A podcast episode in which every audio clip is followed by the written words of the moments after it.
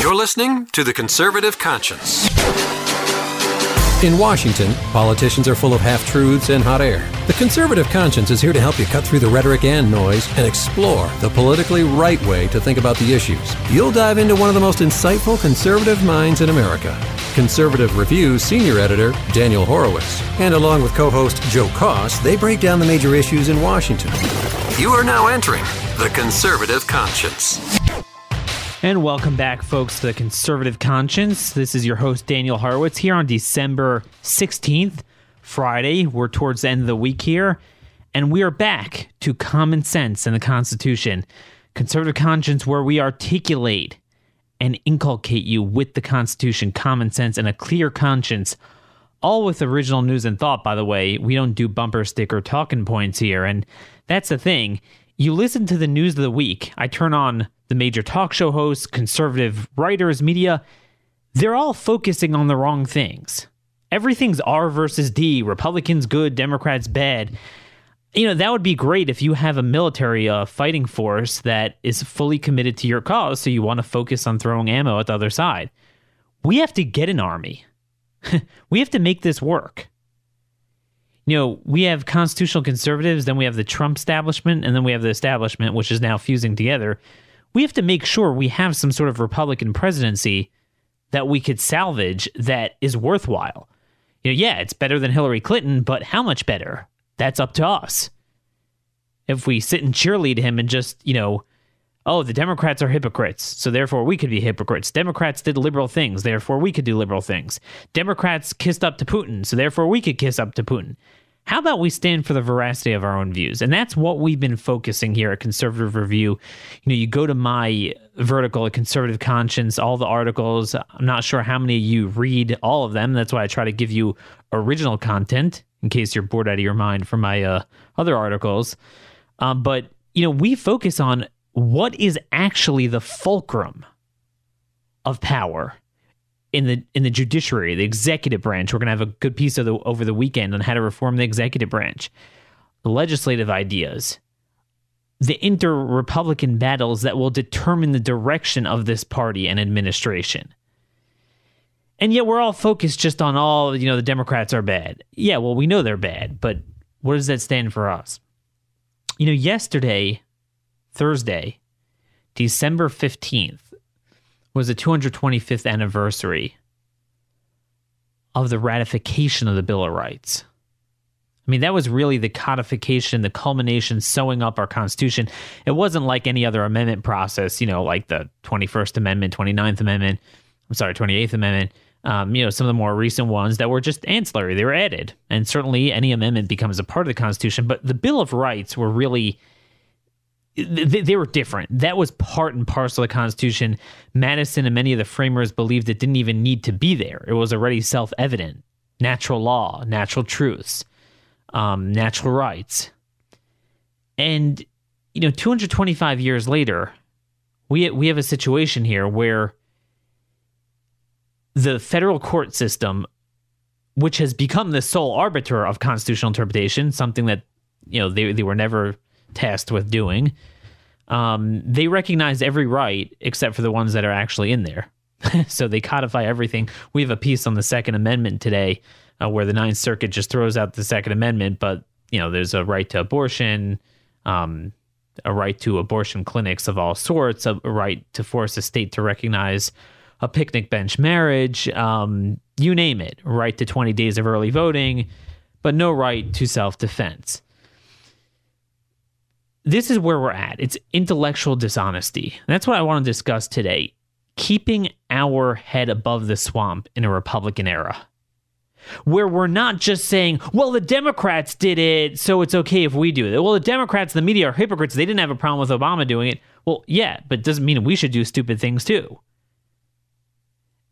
And I must tell you guys, I am very, very disturbed. I am getting very bad vibes. You know, I was a little bit more optimistic immediately after the election. Hey, you know, we're all happy, get rid of Hillary. Maybe there's some victories we could secure out of Trump. I have never felt worse, you know, over the last five weeks than, than I did this week. I have a lot of bad vibes I want to share with you. um, stuff I'm reading, stuff I've been hearing, talking to people, just putting a lot of stuff together. Um, but I, I first want to pivot off of what everyone is talking about, which I don't think is the most important story, but it embodies what is important. This whole debate over Russia. So, you know, you basically have the conservative media saying that you know, there's no proof Russia hacked. And certainly, even if they did, they didn't influence the election. The American people chose. The American people rejected Hillary in the overwhelming number of swing states outside of the blue hellholes. So, you know, this is all the Democrats are hypocritical. Obama even, you know, covered up and didn't want to even go after the Russians because he thought Hillary had it in the bag. And of course, as we all know, the Democrats have kissed Putin's rear end from day one. Have you ever heard of the New START Treaty? pushed by Obama, oh, and Bob Corker, by the way, the Republican rhinos that gutted our nuclear arsenal. Literally, you know, Putin's poodles. So, of course, the Democrats are hypocritical. And uh, yeah, their their influence in the election is probably overblown, certainly in the outcome of the election. But does that mean we should kiss up to Putin? Uh, the, the, where's the cognitive dissonance? That, that that's a separate point. Yes, Democrats suck on, on Russia. Um, Democrats are hypocritical on Russia. They're they're trying to delegitimize the results of the election by saying, you know, he got Russia to intervene. Yeah, uh, that's nonsense. I agree. But does that mean that we should take this administration and direction towards orienting our foreign policy towards Russia? I, I mean, what I found amazingly appalling, just to set the table of intellectual honesty, of being consistent on our principle, principles, our timeless principles, 225 years since the Bill of Rights, following the Constitution, following American sovereignty, putting America first, not Russia first. Um, I want to share with you just first. I'm sure a lot of you have actually seen this, but where is this? The poll here from YouGov, it's in Washington Post. Republican attitudes about WikiLeaks and Putin have changed changed dramatically. So, as late as 2013, Vladimir Putin had a net negative 66 favorability rate among Republicans. Right? In other words, more Democrats liked Putin than Republicans.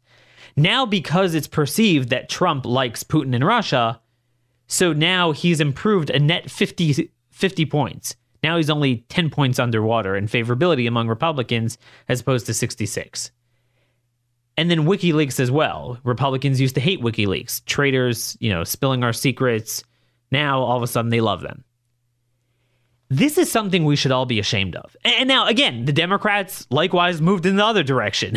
Now they hate Putin more than they used to, and they, you know, hate WikiLeaks more than they used to. but we're not Democrats. You know, you know, we're here to do the right thing, and that's embarrassing. And that tells you that so many people are beta individuals, outsource their cojones to whatever they hear in the media. Oh, the Democrats are complaining about Russia and Trump, that must mean you know Russia's great because I like Trump. I like Republicans. Like, uh, actually, no. Actually, we're for America first. Now, just to be clear, I am not into orienting our foreign policy to obsessively confront Russia.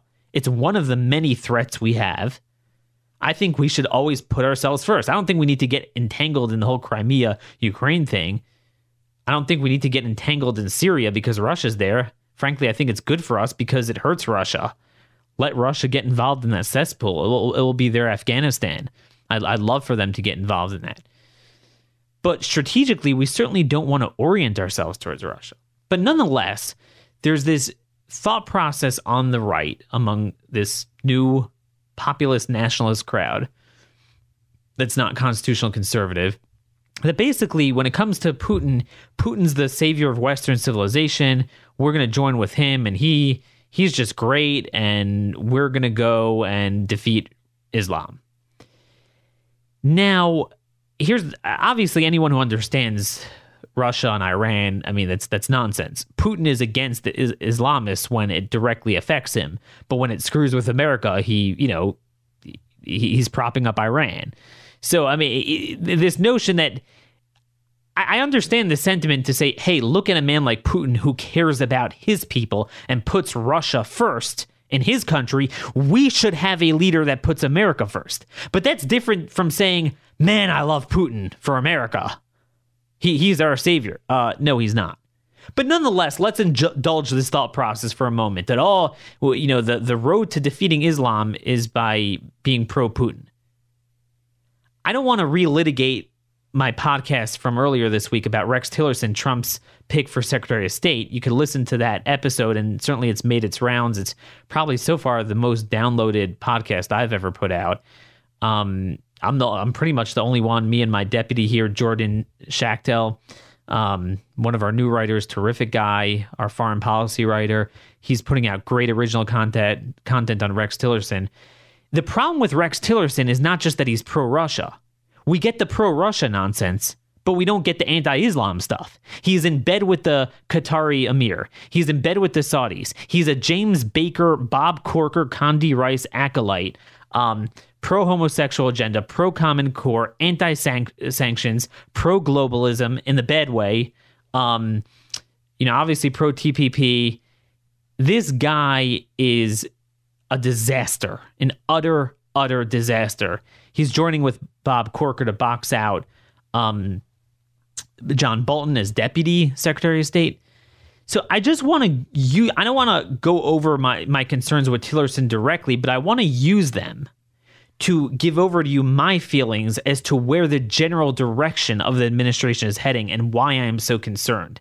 Not just for Secretary of State, not just for the ramifications as it relates to Israel, refugees, um, going after the Muslim Brotherhood in Saudi Arabia. I mean, you know that Arab oil t- uh, ties. I mean, oh my gosh, the Arab oil ties are the worst. Um, especially a man who is predisposed not to be ideological, or when he is, it's certainly not in our direction. He's a deal maker. Um, I mean, just terrible. I, I, everything I said about him three week, three days ago, it's been proven correct by news reports, and uh, it's even worse. We're gonna have more info on that. But anyway, I, I want to go over kind of a juxtaposition here. What's going on in the in the Trump administration? Constitutional conservatives are not really at the table. A couple of them are in the transition team, but mainly you have the establishment, and then you have the populist nationalists embodied in Steve Bannon, Bossie, um, Kellyanne Conway has kind of thrown her lot in with them. You know, so we, we knew we weren't getting constitutional conservatism, but many of us figured, all right, well, the populist nationalists, we might, you know, it's kind of like the establishment. There's the American Revolution and a French Revolution. So at least we agree with the revolutionists in the sense that we want to burn it down. We want to burn the establishment down. We want to get rid of them. We want secure borders. We want to put America first. Obviously, we disagree on fiscal policy. These guys aren't exactly social conservatives. But, you know, there's some overlap. Maybe we can get some good things done on national security, on Islam, on immigration.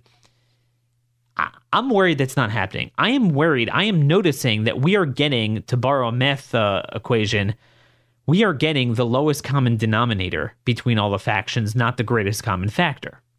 And what I mean by that is we're getting the baggage of the populist nationalists and the baggage of the establishment. So, in other words, we're getting the pro Russia nonsense from this nationalist movement, but we're not getting the anti Islam stuff. We're getting the good old boys. A lot of news articles, and it, it corroborates what I hear privately that Reince Priebus, as chief of staff, is having tremendous influence. That guy is a weasel and a snake. He is the embodiment of what we're of what we you know what, what we're trying to drain, draining the swamp. He is the swamp. He is the swamp monster. Um, who's his press secretary? Reince Priebus's press secretary, Sean Spicer, another RNC guy. I'm just going through the things we're hearing. Who did Trump pick as RNC chair? Now, to be fair, Kellyanne Conway and Bannon didn't want this, but they lost out to to um Priebus. Ronna Romney, Mitt Romney's niece in Michigan. She is the new RNC chair. Um, Ivanka Trump. There's rumors that she might be the de facto first lady. And she is evidently calling up congressmen to push her socialist child universal child care agenda. So you got that there. Um, you know, clearly Reince Priebus is winning out. He's winning out on all these picks. And then now I'm hearing even worse news. I'm hearing, oh, and by the way, one other thing here. Um, so many Bush guys are on the transition team for um, education. And I know some people are like, Betsy DeVos is conservative. Yeah, she's a Bush conservative. Total Bushy. And all the people on transition now are, are Bushies.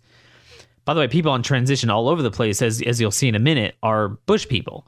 So my point is, it's not like, oh, well, Trump is kind of erratic, French revolutionist, populist nationalist, not not not one of us, but at least he's not the establishment. No, this is making the establishment great again. I mean, these guys are the epitome of the establishment. Rex Tillerson and, and Reince Priebus, these guys are the worst elements of the GOP donor class. I mean, Rex Tillerson is a big Republican donor from Texas. I'll just leave it at that. Use your imagination for what the consequences of that is. Because uh, we all know Texas is a center of gravity for the Republican Party. I mean, the conservative movement. That that's a big problem. I mean, this guy is part and parcel of that GOP donor class mentality, which, by the way, is why I still believe we need to start a new party. It's just, you know, people want to give a new Republican administration a chance, and there's no appetite for it. But I, I believe one day we will have to do it, as I kind of elaborated on in a couple of episodes before the election. I, I just so you know, I haven't changed on that. It's just, you know, you, you got to play with the cards you have. So, you know, the point is we have to move this administration to the right. If I'm not doing what I'm doing, which there's very few who are doing that, there's no incentive. The gravitational pull, the inertia in Washington, and certainly on the global stage in foreign policy, is all oriented towards the cesspool, towards moral relativism, towards cronyism, towards elitism, globalism, all the stuff that the Trump people told us we'd get rid of. These guys are the consummate globalists. I mean, you should see the stuff. Um, what's his name? Tillerson said on carbon tax, and he and he believes in oil dependency, not in not being independent from the Arabs. He wants dependency. He says that's part of global engagement. And again, I, I don't mind engaging the world, but it's all a matter of what perspective you're coming from. Are you engaging from a position of strength, from a moral core? That, that, that you you are certain as to where you are and the veracity of your America First views, and you come from a position of strength, or are you engaging from a position of weakness, taking on their premises? And and I, I fear with Tillerson, it's more the latter. But th- there's also a disturbing thing I'm seeing that what about deputy secretary of state? Very important position. So you figure, all right, Tillerson's a bozo, doesn't know anything, but you know, at least the deputy, so he'll be the face, but the deputy will control the policy, restructure the State Department the way we want. So maybe then we'll get John Bolton. Nope. What I'm hearing now is that the Trump people, again, and this is Reince Priebus winning out, they don't want tough confirmation battles, even though Republicans have control. Um, they, they don't want, they don't, and, and this is what I warned about before the election. I said, I mean, far from being an anti establishment, fearless leader, burn it down, he is a deal maker. He is a, a, guy a guy who lacks an ideological core is a man who will pick the path to least resistance any day of the week. D- don't mistake his Twitter fights with the media, rhetorical fights with the media. I I understand and we all kind of enjoy that, but with with you know the real temerity to fight back against the political establishment on policy issues and actually, you know, have a have a political battle. Um, I have not seen that from Trump yet. I hope I'm pleasantly surprised, but I, I'm getting these bad vibes here. They don't want to fight for Bolton. So who is the pick? So now a lot of people tell me, well, isn't John Bolton's too much of a neocon? Well, now that's a very loaded term, and it's hard to explain foreign policy in you know in in, in ten minutes here. But obviously, there's there's five different views on foreign policy just within the Republican Party, and each one overlaps on different things. I don't agree with Bolton on everything. He's a little bit too much of an interventionist in Syria for me. But here's the deal: every other pick has that same problem, plus none of the virtues that Bolton does bring to the table on Iran, on Israel, going after the Palestinians, Hamas, the UN, um, you know, putting America first. So who are they picking? The, the, the two they're floating are Richard Haass or Elliott Abrams. Elliott Abrams is the ultimate neocon.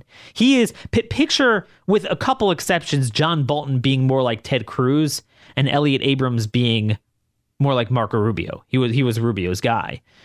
Um, Richard Haass is was a Bush guy, um, Bush forty one guy. He was the president of the CFR, the Council on Foreign Relations. You talk to any kind of like alt right, populist, nationalist, you know, Trump cultist type of guy, and it's like Goldman Sachs, globalist, CFR, Bilderberg, you know, all, all their their talking points. I mean, this guy's the embodiment of an America Last.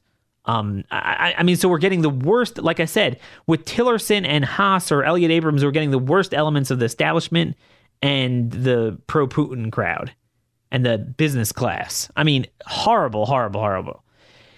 And I started, you know, getting back to my juxtaposition, I started putting things together. I'm like, wait a minute.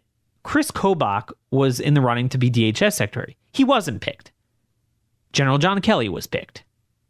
Now, I, he seems like a generally decent guy, but he doesn't have any experience in immigration. And unlike Tillerson, I don't have negative vibes, but it's it's a blank slate. And you know, a blank slate on an issue like immigration with inertia and gravity, if you don't understand the issue and feel very strongly the other direction, you're going to wind up in another place.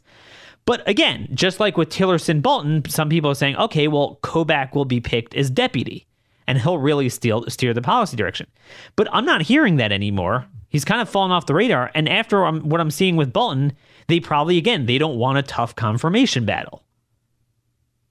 So they don't want to fight for Kobach. They don't want to fight for Bolton. Do you really think they're going to fight for legislative initiatives that are tough? Getting rid of birthright citizenship for illegals? Completely shutting down refugee resettlement? Shutting down immigration from the Middle East? You really think they're going to have the moxie to do that? Now you say, well, what about Trump's statements? Well, Trump's all over the place. There's a great Politico article, and I know Politico lies a lot, but I think this one is really on the money. Trump is a businessman. He listens to he he has a competing he has competing factions among his administration. And it's kind of like the Hunger Games. They all fight with each other. Brutal fighting, brutal infighting now. So you have some of these more kind of anti-establishment elements, but the establishment elements are winning out now. And the, the the general theme I am seeing is that they're stocking the transition with Bush people, the very people we didn't want, and Reince Priebus is winning out together with Jared Kushner and that liberal daughter of his to not rock the boat. Again, don't don't mistaken his Twitter fights with with reporters as rocking the boat in terms of consequential policy. I hope I'm wrong, but I'm just saying these, these are the these are the vibes I'm getting. So, again, all I'm trying to say is getting back to the original thesis of this uh, podcast don't change who you are. Yes, in a linear line, straight up, Trump is better than Hillary. Fine. But how much better? That's up to us. We shouldn't have to wait six, seven years, like we did with Bush, to fight back against our own party. We have to hold them accountable from day one. You're not going to get everything you like. I get that. But what I don't want is the embodiment of what he said he wasn't going to be at every corner. Every damn guy now is uh, is a swamp monster. The globalists that we tried to get rid of. The elitist establishment types that everyone said was repudiated in this election. I don't know why we're the only ones raising concerns about this, but uh, if we wait till it's too late, it will be too late. This is what it is. We're running out of time here. And by the way, if you like what we do in writing, you got to tune into our TV, CRTV. Um, Michelle Malkin has had me on a couple of her episodes, but Mark Levin has been on fire. He is the only one that has kept his intellectual honesty. He's been consistent on the issues. You got to sign up. I believe now they dropped it. You can get a deal for $89 for the entire year, every single show, every day, no commercials, download at your time. It is the best TV deal around. And also because it's the only, you know, network with substance actually. So sign up for that. But um my commitment to you is I will not change. I am not bought out by a donor class. Thank God I I have steered away from anything you know, everyone else in my family they they went into finance, and I could have made a lot more money, maybe a lot lot less stress. But I, I believed in something. That's that's why I went into this field. I, I never planned on doing it. I was a political geek since I was able to talk and walk, but I wasn't planning on doing this for a living until you know, kind of in, in, in, you know, during college. I was involved in grassroots stuff, but got sucked into this. And, and I promised myself I would never get involved in anything that I didn't believe in 100%. And, and, and that's, that's the thing. You might not agree with me all the time. You know, I've written on so many issues, so I'm bound to ruffle some feathers. But at least you know I believe it from the heart, and, and that's what we need to do. If you didn't, if you didn't like Putin your whole life, don't like him now. If you didn't like, you know, unconstitutional power grabs from Obama, don't praise it when Trump doesn't. Just say, oh, well, the liberals can't complain because they did it. That's true, they can't complain. They're hypocrites, but we shouldn't be hypocrites either. We have to continue fighting for what we believe. You know, one thing I do admire about the left is that they never give up. You know, you see some of my articles juxtaposing the courts and what the liberals do. You know, sanctuary cities. So Congress fully has power over immigration, and we win an election. California says, we're not going to listen to you. Yet our side, even when we have the law and the Constitution on our side, we give up. So you had John Kasich with the abortion bill. He vetoed the abortion bill passed out of the Republican legislature, um, barring a, a, abortions after there's a you know definitive heartbeat after six weeks. It's really a little bit before, but certainly a definitive heartbeat after six weeks, uh, because he said, "Well, I don't want to defend it in the courts." So not only have we exalted the judiciary to a, judicial veto power, something it doesn't have, but now we preemptively don't even sign a bill or pass a bill because the, what the courts might do to it. I mean, rather than fighting back and taking our turf back from the courts that don't have the power, it's it's a matter of intellectual honesty. We need to follow the Constitution first. We need to follow conservatism second. We need to follow common sense third. Constitutionalism, conservatism, common sense. This is what we're all about here. We cannot deviate from that we cannot afford to wait six, seven years to hold this man accountable, this party accountable. He's rapidly melting into the um, establishment with his baggage plus the establishment's luggage uh, bundled together. If we don't demand a course change and have our voices heard, we're not even going to have, you know, victories on a few issues. Mark my words. We got to keep our heads above the swamp, particularly in a Republican era even more so than in a Democrat era. You know, when Democrats are in power, every Republican is principled, so to speak. But anyway, tune into Conservative Review. The courts are destroying this country. Uh, you won't believe it. Another Ten Commandments case, another case ripping off crosses from a, a memorial, um, invalidating a deportation of a sex offender from uh, Guatemala. You name it. The circuits are killing us. I'm going to have more ideas on judicial reform. I'm going to keep beating the drum for that. Um, we'll have some great ideas on some legislative ideas, policy ideas for 2017 that we're going to actively push. So we're not just reacting to negative stuff and we're actively pushing a positive agenda and making the establishment and Trump say no. Hopefully they say yes. We're all over the map. We have you covered. Every aspect of government that matters the three branches, the states, to, to the best of our ability. I mean, there are some things I'd love to cover. I just don't have time. But we have some other great writers here, great TV shows. And by the way, one other sponsor we have, Patriot Supply. Go to preparewithcr.com. Get your 140 meals provisions for just 99 bucks with uh, cold weather coming, blizzards. You don't want to be stuck in your house without good food. This stuff is so easy to use. It's also kid friendly. It looks like kid type of food. Uh, my kids would like it. So just 99 bucks, preparewithcr.com. Please support those who support us because again, we don't want to be bought out by big business interests like the GOP establishment is. We want to keep our intellectual honesty. That is my commitment. That's my promise here. God bless. Enjoy your weekend. Thanks for listening to another episode of The Conservative Conscience.